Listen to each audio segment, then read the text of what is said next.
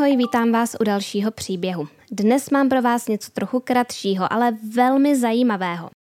Loď, na které se plavil Harrison Okene, stroskotala a on poté přežil na dně oceánu celé tři dny. A to bez jakýchkoliv přístrojů. Je to naprosto neuvěřitelné a mimochodem na tento příběh jsem narazila, když jsem si četla o té ztracené ponorce Titan. O čemž jsem též zpracovala příběh, kdybyste chtěli kouknout.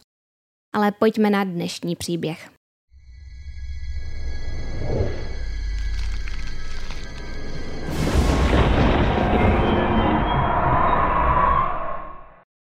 V roce 2013 pracoval Harrison Okene jako kuchař na palubě remorkéru u nigerijského pobřeží. 12-člená posádka měla za úkol stabilizovat ropný tanker u plošiny v Atlantickém oceánu, takže tam měla loď namířeno. V době incidentu se nacházeli asi 32 kilometrů od nigerijského pobřeží. Bohužel na místo určení nikdy nedorazili. Z ničeho nic se zvedl oceánský příboj, který narazil do lodi a okamžitě ji převrátil a poslal ke dnu do hlubin oceánu. Spolu s lodí se potopila i celá posádka, která byla zavřená ve svých pokojích, zatímco se potápěla vstříc jisté smrti. Pokoje nebo kajuty lodi se zamykaly z bezpečnostních důvodů, protože piráti v této oblasti často přepadávali lodě. Dveře se zamykaly, aby byl zajištěn převážený náklad a cestující byli ve větším bezpečí. To nakonec všem přineslo jen újmu, protože celá posádka spala ve svých kajutách. Tedy kromě Harrisona Okene. Ten vstal brzy a chystal se začít vařit snídani pro posádku. Předtím se zašel na toaletu a doslova seděl na záchodě, když loď zasáhla ta osudná vlna. Otřásající se loď s ním házela, zatímco se loď prudce potápěla dolů. Když se plavidlo konečně usadilo na dně oceánu v hloubce asi 30 metrů, bylo převrácené vzhůru nohama. Harrison měl obrovské štěstí. V naprosté tmě se mu podařilo prošmátrat se ze záchodu do jiné místnosti, kde narazil na vzduchovou kapsu.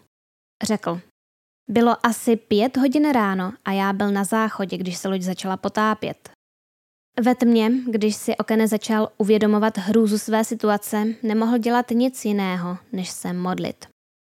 Řekl, všude kolem mě bylo jen černo a hluk. Plakal jsem a vzýval Ježíše, aby mě zachránil. Modlil jsem se tak usilovně. Měl jsem takový hlad, žízeň a byla mi zima a jen jsem se modlil, abych uviděl nějaké světlo. Harrison měl na sobě jen trenky a uvízl v té vzduchové bublině, která čítala něco málo přes metr. Byl úplně sám a částečně ponořený do chladné vody. Podařilo se mu najít dvě matrace, které položil na sebe a použil je, aby udržel své tělo aspoň částečně nad vodou a oddálil podchlazení. Samozřejmě, že neměl co jíst, ale našel zbytek Coca-Coly. Bylo to ale jen pár doušků, které se snažil si šetřit. V naprosté tmě přemítal nad tím, co se asi bude dít. V určitých chvílích kolem něho plavala mrtvá těla jeho přátel. Později uvedl, cítil jsem mrtvolný pach, dokonce připluli i ryby a začali je ohlodávat. Slyšel jsem ten děsivý zvuk. Byl to horor. Ve chvíli, kdy ho zachránili, už skoro vypršel čas. Je prý zázrakem, že se vzduchová kapsa udržela tak dlouho. Skupina potápěčů, která se vydala vyzvednout těla z vraku lodi, se k ní dostala téměř přesně 60 hodin poté, co se plavidlo potopilo. Jeden z potápěčů plaval vnitřkem lodi, když v tom narazil na Harrisona. Měl ho za jednoho z mrtvých, když se ho dotkla Harrisonova ruka. A tak na ostatní houkal, jednoho mám. Jenže v tom Harrison potápěči jemně ruku stiskl a pak na něj zamával. Potápěč jeho směrem posvítil. Všechno se to odehrálo v podstatě v jeden a ten stejný okamžik. Bylo to opravdu rychlé. A potápěč ze sebe vyhrkl, pro boha, on žije. A za chvíli ho už připravovali na návrat na hladinu. Celé to bylo natočené na kameru, takže se na momenty Harrisonovy záchrany a reakci potápěče můžete podívat sami.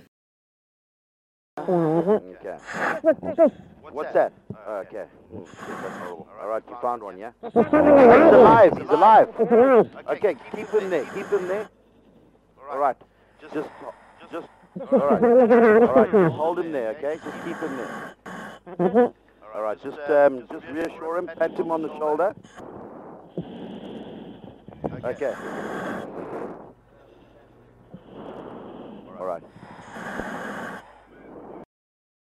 Harrison Okene byl klidný a v pořádku a byl opravdu hrozně vděčný za to, že ho zachránili.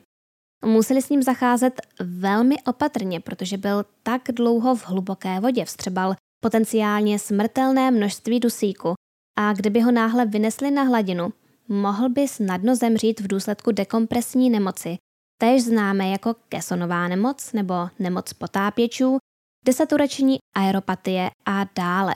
Jde o soubor příznaků, které postihují osobu vystavenou snížení okolního tlaku. A nejvíce se o ní mluví právě v souvislosti s potápěním, po případě jiných aktivitách souvisejících se změnami tlaku. Může nastat například v situaci, kdy potápěč stoupá příliš rychle, bez dostatečných přestávek, nebo když se vynoří se zadrženým dechem a způsobí si přetlak plic a vzduch vnikne do krevního oběhu. Dekompresní nemoc však může postihnout i lidi vystavené selhání přetlakové kabiny v letadle.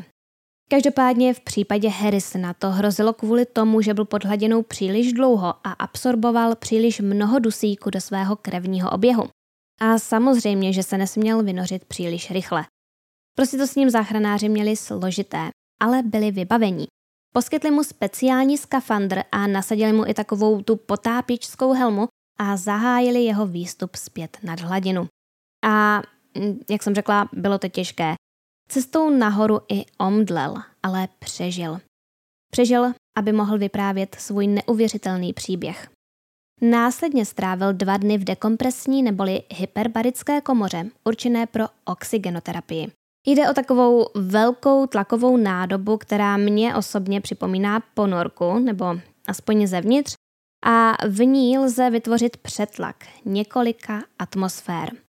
Pozvolná změna tlaku v komoře umožňuje, aby se v ní lidé připravili na působení vysokého atmosférického tlaku, nebo naopak, aby si nesli dekompresi, čili přechod z vysokého na normální tlak ovzduší, aniž by je postihla dekompresní nemoc takže ji používají hlavně potápěči pro nácvik vstupu a výstupu z velkých hloubek, ale třeba i letci, kteří se trénují na podtlak, který může způsobit ztrátu vědomí ve velkých výškách vlivem zmenšeného parciálního tlaku kyslíku v okolním vzduchu.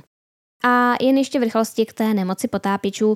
Ten nahromaděný dusík se při poklesu tlaku v tělních tekutinách uvolní ve formě bublin plynu, a při nárůstu tlaku plynu v tekutině také narůstá množství plynu, který se může v této tekutině rozpustit. Podle Wikipedie je známým příkladem tohoto zákona otevírání sodovky. Při odzátkování láhve je slyšet unikající plyn a mohou být vidět bublinky. Jde o oxid uhličitý uvolněný z roztoku jako důsledek poklesu tlaku uvnitř láhve na atmosférický tlak. Když je lidské tělo vystaveno prudce sníženému tlaku, dusík uložený v těle se vylučuje do tělních tekutin. Pokud je vylučován příliš rychle, vytvořené bublinky způsobují příznaky hloubkové nemoci. Od svědění a vyrážky přes bolesti kloubů až k selhání smyslových věmů, paralýze a ke smrti. Harrison Okene je vděčný za to, že žije. Zatímco byl pod vodou, myslel prý na svou rodinu, matku a ženu. Samozřejmě věděl, že se s nimi nebude moct rozloučit, neměl jak se k ním dostat, ale co mu zůstalo, byla jeho víra. Věřil prý, že k Bohu ještě mluvit může. A proto se modlil o svou záchranu. Po takovém utrpení byl samozřejmě traumatizován ještě dlouho. Slaná voda zapříčinila, že mu začala z těla odpadávat kůže. Zprvu měl neukojitelný hlad a dlouho trpěl příšernými nočními můrami. Uprostřed noci se budil s pocitem, že se jeho postel potápí. Zapřísáhl se, že se k oceánu už nikdy nepřiblíží. Přesto svůj strach překonal a v roce 2015 se stal certifikovaným komerčním potápěčem. Ano, a diplom mu předal jeho zachránce. ten potápěč, který ho objevil na dně oceánu.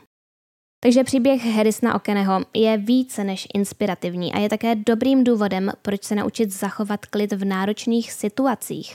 Kdyby Harrison trpěl klaustrofobii nebo se bál hluboké vody nebo tmy, pravděpodobně by se mu to nepodařilo. Jen díky tomu, že zůstal klidný, dokázal přežít 60 hodin téměř bez vzduchu a bez jídla a vody. Bublina vzduchu, kterou našel, mu jistě zachránila život, ale o moc déle by už nevydržela. Vzhledem k malému prostoru, na kterém se nacházel, stoupající vodě a uplynulému času se ve vzduchu, který dýchal, stále více koncentroval oxid uhličitý. A Harrison má mimochodem Instagram, na který se můžete podívat. Odkaz na něj vám přidám do popisku pod videem. A budu moc ráda, pokud na Instagramu budete sledovat i mě, najdete mě tam pod uh, profilem krimi.příběhy. Moc vám děkuji za zhlédnutí nebo poslech dnešního trochu kratšího příběhu. Všechny potřebné odkazy najdete v popisku videa, kde bude i odkaz na můj Patreon, kam přidávám bonusový obsah k příběhům, které tam zveřejňuji dřív než kdekoliv jinde a bez reklam. Moc děkuji mým stávajícím patronům, jež jména právě teď běží na obrazovce a jmenovitě děkuji patronům, kterými jsou Tetrapirol 3000, Zuzka Blem, Nikouš, Jaroslav, Maria Majka, Kateřina, The Markus, Luisa, It's Barb Here, Žena bez jména, Romana, Mary 67, Veronika, Foxinka, Trtulka, MNMka, Erika B, Tomáš 2TV, Tibor, Marek Ma, Peťa, Lucie, Rebeke Plex, Eva B, Evangeline Black, Tereza, Miranda, Miška, Sage, Denisa, Natalí, Evženie, Gigi, Markéta, Martin, Dagmara, Jitka, Kate Von Hell, Mirka a Anna. Všem vám moc, moc děkuji za zhlédnutí a poslech, za vaše lajky a hlavně komentáře a budu se na vás těšit zase příště.